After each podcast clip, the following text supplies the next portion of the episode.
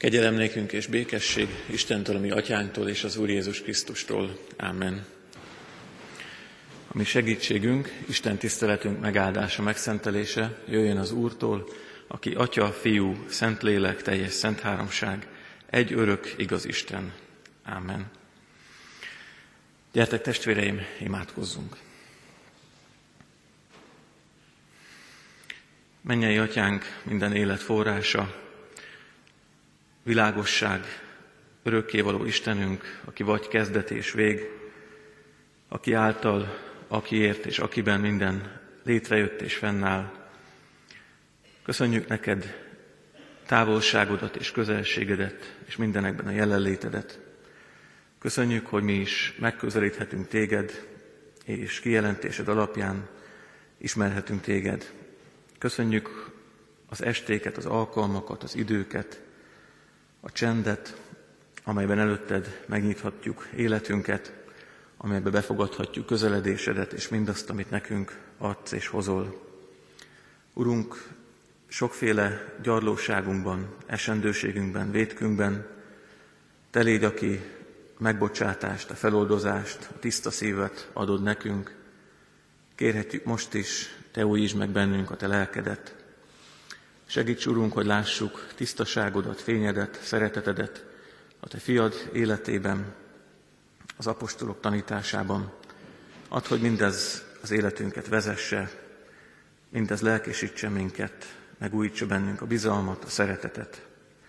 Áld meg, Urunk, ez estét, légy közöttünk lelked világosságával. Amen.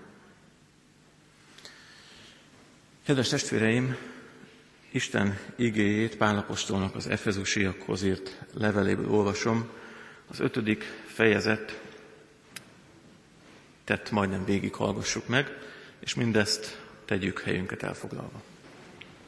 Legyetek tehát Isten követői, mint szeretett gyermekei, és járjatok szeretetben, ahogyan a Krisztus is szeretett titeket, és önmagát adta értünk áldozati ajándékul, az Istennek kedves illatként ellenben paráznaság, tisztátalanság vagy nyerészkedés még szóba se kerüljön közöttetek, ahogyan ez szentekhez méltó. Se szemérmetlenség, se ostoba beszéd vagy kétértelműség. Ez nem illik, hanem inkább a hálaadás. Hiszen jól tudjátok, hogy egyetlen paráznának, tisztátalannak vagy nyerészkedőnek, azaz bálványibádónak sincs öröksége a Krisztus és az Isten országában. Senki meg ne tévesszen titeket üres beszédével, hiszen éppen ezekért csújtja Isten ragja az engedetlenség fiait. Ne vegyetek tehát részt ezekben, mert egykor sötétség voltatok, most azonban világosság vagytok az Úrban. Éljetek úgy, mint a világosság fiai. A világosság gyümölcse pedig csupa jóság, igazság és egyenesség. Ítéljétek meg tehát, mi kedves az Úrnak, és ne legyen részetek a sötétség terméketlen cselekedeteiben, hanem inkább leplezzétek le ezeket mert amiket titokban tesznek, azokról ugyan beszélni is szégyen, de amit lelepleznek, azt a világosság teszi nyilvánvalóvá. Amit pedig a nyilvánvalóvá tesz, az mind világosság. Ezért mondja, ébredj fel, aki alszol, támadj fel a halálból, és felragyog neked a Krisztus. Jól vigyázzatok tehát, hogyan éltek, ne esztelenül, hanem bölcsen, kihasználva az alkalmas időt, mert az idők gonoszak. Éppen azért ne legyetek meggondolatlanok, hanem értsétek meg, mi az Úr akarata. Ne részegedjetek meg a bor, mert a borral léhaság jár együtt, hanem teljetek meg lélekkel, mondjatok egymásnak zsoltárokat, dicséreteket és lelki énekeket, énekeljetek és mondjatok dicséretet szívetekben az Úrnak. És adjatok hálát az Istennek, az Atyának mindenkor, mindenért, a mi Úrunk Jézus Krisztus nevében. Engedelmeskedjetek egymásnak Krisztus félelmében. Az asszonyok úgy engedelmeskedjenek férjüknek, mint az Úrnak, mert a férfi feje a feleségnek, ahogyan Krisztus is feje az egyháznak, és ő a test üdvözítője is. De amint az egyház engedelmeskedik Krisztusnak, úgy engedelmeskedjenek az asszonyok is a férjüknek mindenben. Férfiak, úgy szeressétek feleségeteket, ahogyan Krisztus is szerette az egyházat, és önmagát adta érte hogy a keresztségben igéjével megtisztítva megszentelje, így állítja maga elé az egyháza dicsőségben, hogy ne legyen rajta folt vagy ránc, vagy bármi hasonló, hanem hogy szent és fedhetetlen legyen. Hasonlóképpen a férfiak is úgy szeressék a feleségüket, mint saját testüket.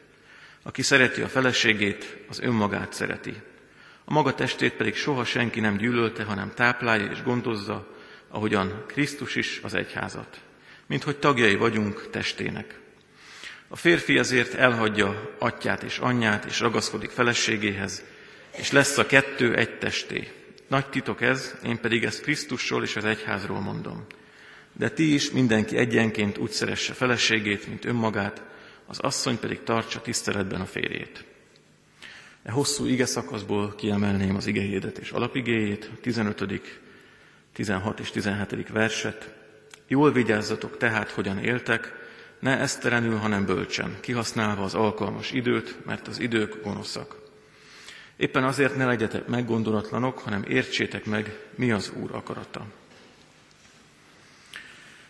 Kedves testvéreim, a mai estével úrvacsora osztásra készülő bűnbánati estéket tartunk, és egyben a egyházunkban most tartjuk az úgynevezett házasság hetét. Ez a két alkalom összeér most ezeken az estéken. A bűnbánati esték tematikáját, tehát a házasság hete és témájának összefüggésében tartjuk. A, ennek a négy estének a következő címet adtuk, a házasság ajándékai, és minden este más ajándékról lesz szó. A mai estének a témája és a, az ajándéka a felelősség. Ezért olvastam a Páli igét, jól vigyázzatok tehát, hogyan éltek, ne esztelenül, hanem bölcsen, kihasználva az alkalmas időt, mert az idő gonoszak, éppen ezért ne legyetek meggondolatlanok, hanem értsétek meg, mi az Úr akarata. Pálapostól eh, azzal kezdi, pontosabban nem ezzel kezdi, de ez az egyik legfontosabb szava ennek a mondatnak, amit tőle idéztem, hogy élünk. Az, hogy élünk, az egy adottság. A városunkban, szülővárosomban, ahol felnőttem, belváros egyik házának a fel, fel, falára föl volt írva egy graffiti, nem kérdezte senki, hogy akarok-e élni.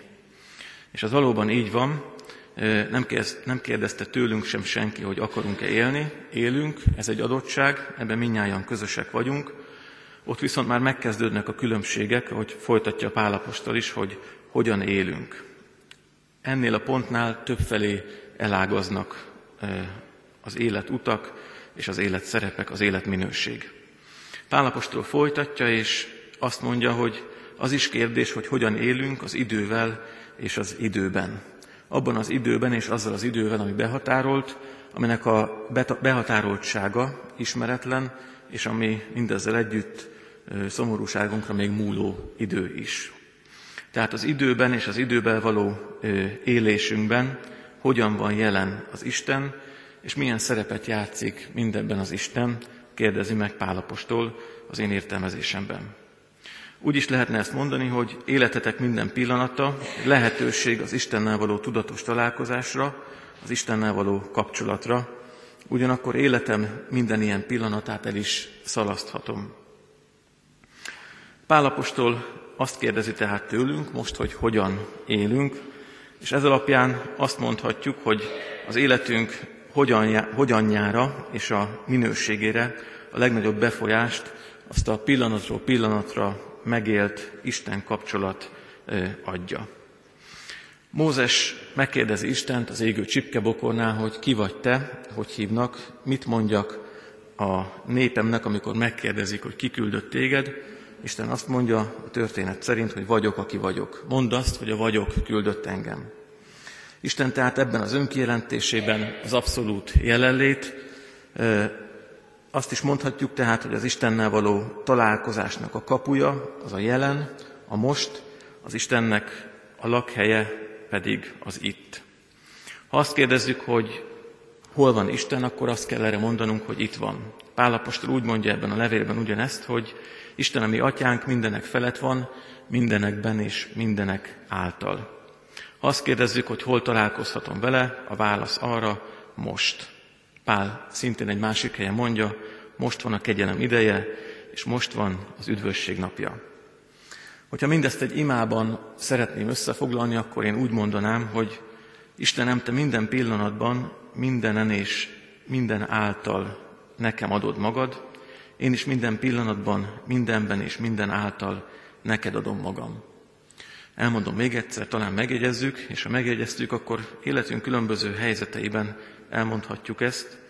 Istenem, Te minden pillanatban, mindenben és minden által nekem adod magad, én is minden pillanatban, mindenben és minden által neked adom magam. Ha ezt tovább folytatjuk gondolatban, vagy ezt megéljük, ennek az igazságát, akkor azt éljük meg, hogy a jelen és a most megélésében, tudatos megélésében szinte összeülelkezünk az Istennel. Ez azt is jelenti, hogy Isten minden hétköznapi, minden profán eseményben, történésben, színhelyen ott van. A hétköznap és a profán az a szentnek a lakhelye, és éppen ezért az életünkben nem csak azok lehetnek a szenttel való találkozás pillanatai, amikor tudatosan elkülönítünk időt erre, mondjuk összekulcsoljuk a kezünket és imádkozunk, eljövünk egy ilyen Isten tiszteletre, úrvacsorát veszünk, felütjük a Bibliánkat, elidőzünk nála pár percet, hanem a szenttel való kapcsolat a hétköznapokban is megjelenik, tehát minden megélt moston keresztül a profánban találkozom a szenttel, a szent átalakítja a profánt, és a profánom a hétköznapin keresztül megjelenik a szent. Ha ezt alkalmazzuk a házastársi kapcsolatokra, akkor milyen szép lehet azt megélni, amikor a házasságban mind a két fél így áll az élethez, így áll Istenhez, és így áll a másikhoz. Ha ez megtörténik, akkor nagyon nehéz eldönteni azt, és egyszerre történik igazából az meg, hogy egyszerre adok és kapok, egyszerre vagyok befogadó és a másikat gazdagító, egyszerre vagyok az, aki szeretek, és akit szeretnek. És a párom is ugyanezt éli meg, ebben a minőségben éli az életét, egyszerre az, aki ad, és aki tőlem kap, aki megoszt, és aki befogad tőlem, aki megéli, hogy szeretik, és aki maga is szeret. Azt éljük meg ebben a közös kapcsolatban, hogy hozzám általa jön közel az Isten szeretete és jelenléte, hozzá pedig általam közelít az Isten szeretete és a jelenléte. Folytatom a gondolatot. Az életem hogyan nyát, tehát a jelen és a most kapujában élő Isten és a vele való tudatosan megélt kapcsolatom befolyásolja legjobban. A hangsúly tehát ebből a szempontból közelítve az a jelenem van és a moston van, ami az Istenben van, és Isten is ő benne. A jelen megélésének, az alkalmas idő megélésének, tehát ebből a szempontból nagyon nagy súlya van, mégpedig azért, mert a jelen megélésétől függ a jövőm, és igazából a jelen megélésétől függ a múltam is. Ezt úgy is mondhatnám egy hasonlattal kifejezve, hogy a jelenben írom egyszerre a jövőmnek a forgatókönyvét, és egyszerre írom a jelen tetteivel, a jelen megélésével a múltamnak a naplóját. Képzeljünk el egy embert, aki leül egy írógép elé, és az írógép el, előtt elkezd írni egy forgatókönyvet, az életének a forgatókönyvét. Ezek az emberek mi magunk vagyunk, leülünk az írógép elé, és elkezdjük írni az életünk forgatókönyvét. Bizonyos értelemben van lehetőségünk befolyásolni, hogy mi legyen ennek a filmnek a vége, hogy mi legyen az életünk vége. Tragédia vagy happy end. Meghatározhatjuk bizonyos mértékben, hogy milyen arányban legyen az életem filmjében a humor, a romantika, az akció vagy a dráma. Hogy kik legyenek a szereplői, és milyen legyen a viszonyom hozzájuk. És azt is befolyásolhatom valamilyen szinten, hogy milyen helyszínei legyenek. Hogy fekete legyen, vagy fehér, vagy színes, hogy két vagy három dimenziós. Tehát a jelen tettei által befolyásolom és írom a jövőmet és a jövőn forgatókönyvét meghatározom. Ugyanakkor ezzel együtt a jelenből lesz a múltam is, tehát a jelenben írom a múltamnak a naplóját. Képzeljük el azt, hogy az életem az olyan, mint egy naptár, amelynek annyi lapja van, ahány napja van az életemnek. És ott van előttem ez a naptár.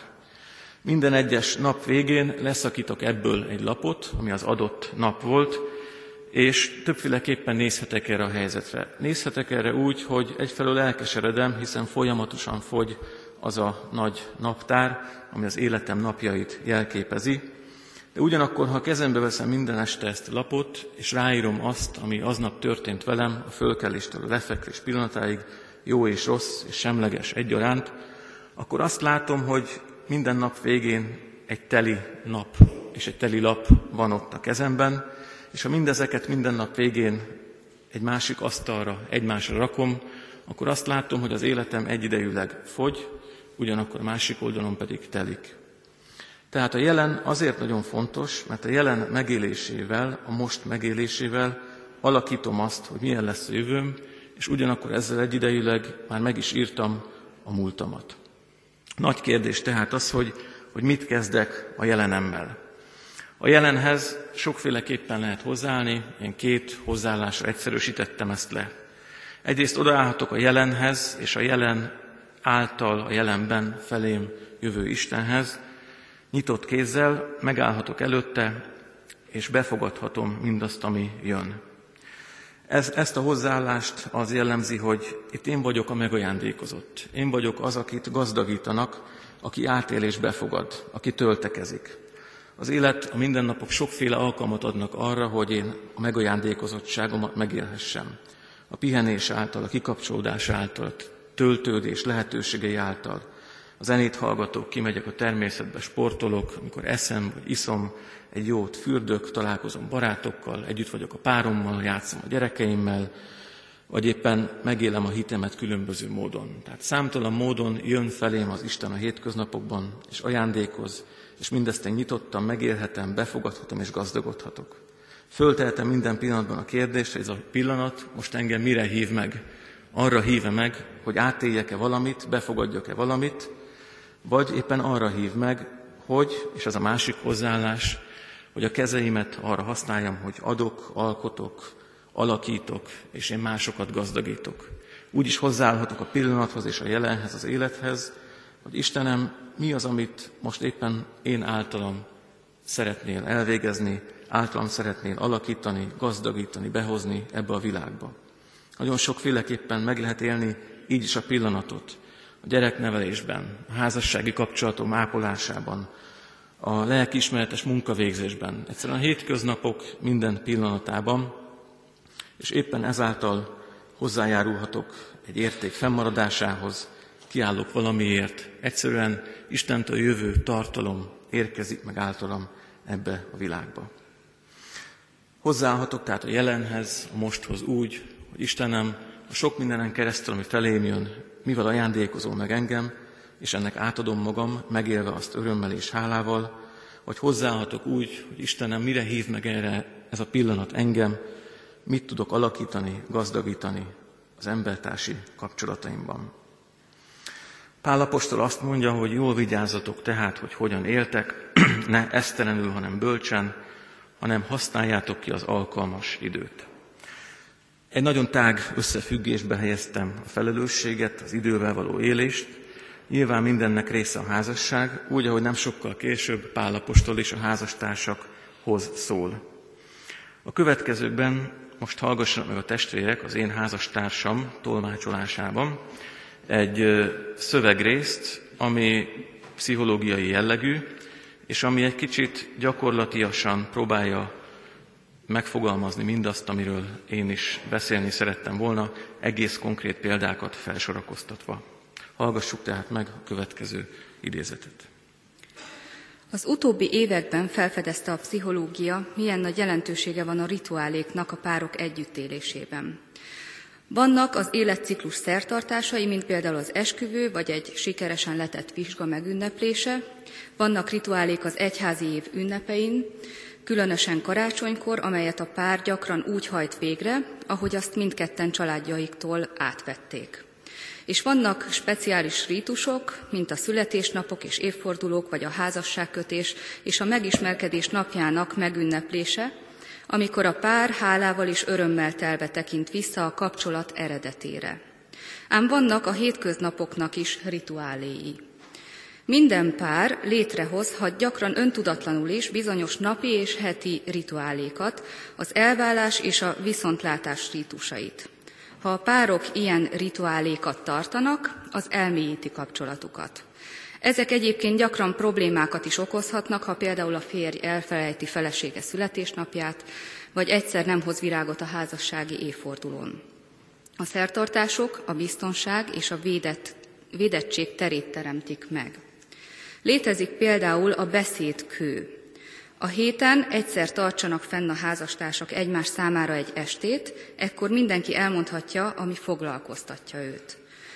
A beszélő, kezében fog, a beszélő kezében fog egy követ, amíg beszél, addig a másik nem szakíthatja őt félbe. Csak ha a kő újra az asztalon fekszik, akkor veheti fel a másik, és mondhatja el, ami neki fontos. Vagy vannak ritualizált viták. Ha a vitának tisztázott a formája, akkor jobban sikerül. Ahelyett, hogy megbántjuk közben a másikat, kölcsönösen közelebb kerülünk egymáshoz, és tisztázunk valamit, ami megterheli a kapcsolatot. A lehetséges rituálék sokféleségéből Anselm Grün erre az estére nekünk egy konkrétat ajánl, méghozzá a következőt. Üljön le feleségével vagy férjével a héten egy este lakásuk egy kényelmes és védett sarkába, a gyerekektől zavartalanul. Tegyen maguk közé egy gyertyát és gyújtsa meg. Igyanak közösen egy pohár vörösbort vagy egy csésze teát akár. Aztán meséljék el egymásnak kölcsönösen, ami éppen foglalkoztatja önöket. Az önök között égő gyertyára vetett pillantás arra hívja önöket, hogy azt is szavakba foglalhatják, ami mindkettejüket meghaladja, és ami a mélyben összeköti. Ne csak az érzéseikről beszéljenek, hanem arról is, ami a mélyben összeköti önöket, közös vágyaikról, lelki útjaikról, tapasztalatokról, amelyek szíveiket érintették meg. Természetesen gondjaiknak is van helye ebben a beszélgetésben, a gyerekek iránt érzett nyugtalanságnak, a munkahelyi problémáknak és az idős szülők iránt érzett aggodalomnak egyaránt. A beszélgetést mindig egy határozottan kifejezett köszönettel zárják, amelyben mindenért hálát adnak, amit Istentől ajándékba kaptak, és amelyben mindenek előtt azért a szeretetért mondanak köszönetet, melynek oka Isten kifogyhatatlan és mérhetetlen szeretetében van. Köszönjük szépen! Kedves testvérek, mielőtt imádkoznánk, adjunk magunknak egy percnyi csendet, amelyben közel engedjük magunkhoz mindazt, amit hallottunk, és ami minket ebből megérintett, annál időzzünk el egy picit, majd ez alapján álljunk, kezdjünk párbeszédet Istennel, csendben magunkban imádkozzunk. Mennyei Atyán, köszönjük, hogy megosztottad velünk a Te létedet. Köszönjük, hogy Krisztus küldte a világba, aki szeretett minket és önmagát adta, értünk. Köszönjük a szeretet példáját, az ő életét, és segíts, hogy ebben is tudjuk őt követni, hogy minden napokban önmagunkat tudjuk adni, az önmagunkét, akik mi vagyunk, és ahogyan vagyunk, tudjuk osztani. Köszönjük, hogy megélhetjük tőled jövő sokszínű megajándékozottságunkat, és mi magunk is lehetünk ennek eszközei, és ebben munkatársaid. Urunk, ezen az estén imádkozunk a házaspárokért, a házasságokért.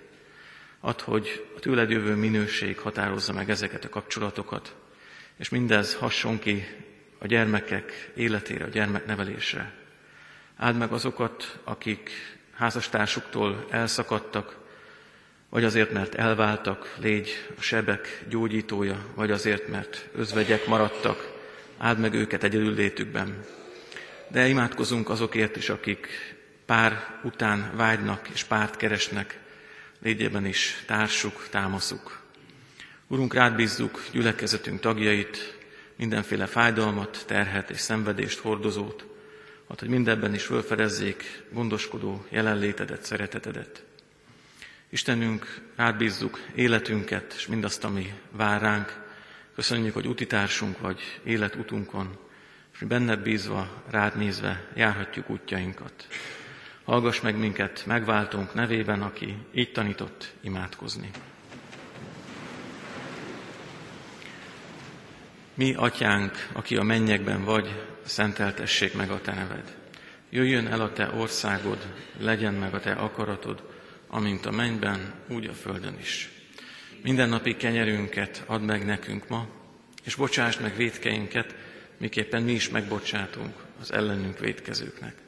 és ne védj minket kísértésbe, de szabadíts meg a gonosztól, mert Tiéd az ország, a hatalom és a dicsőség, mind örökké.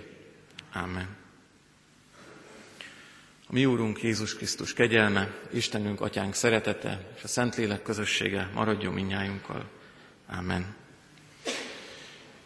Hirdetem a testvéreknek az adakozás lehetőségét és ajándékát, követve Krisztus Urunkat, aki gazdag lévén a szegény élet értünk, hogy mi a szegénység által meggazdagodjunk.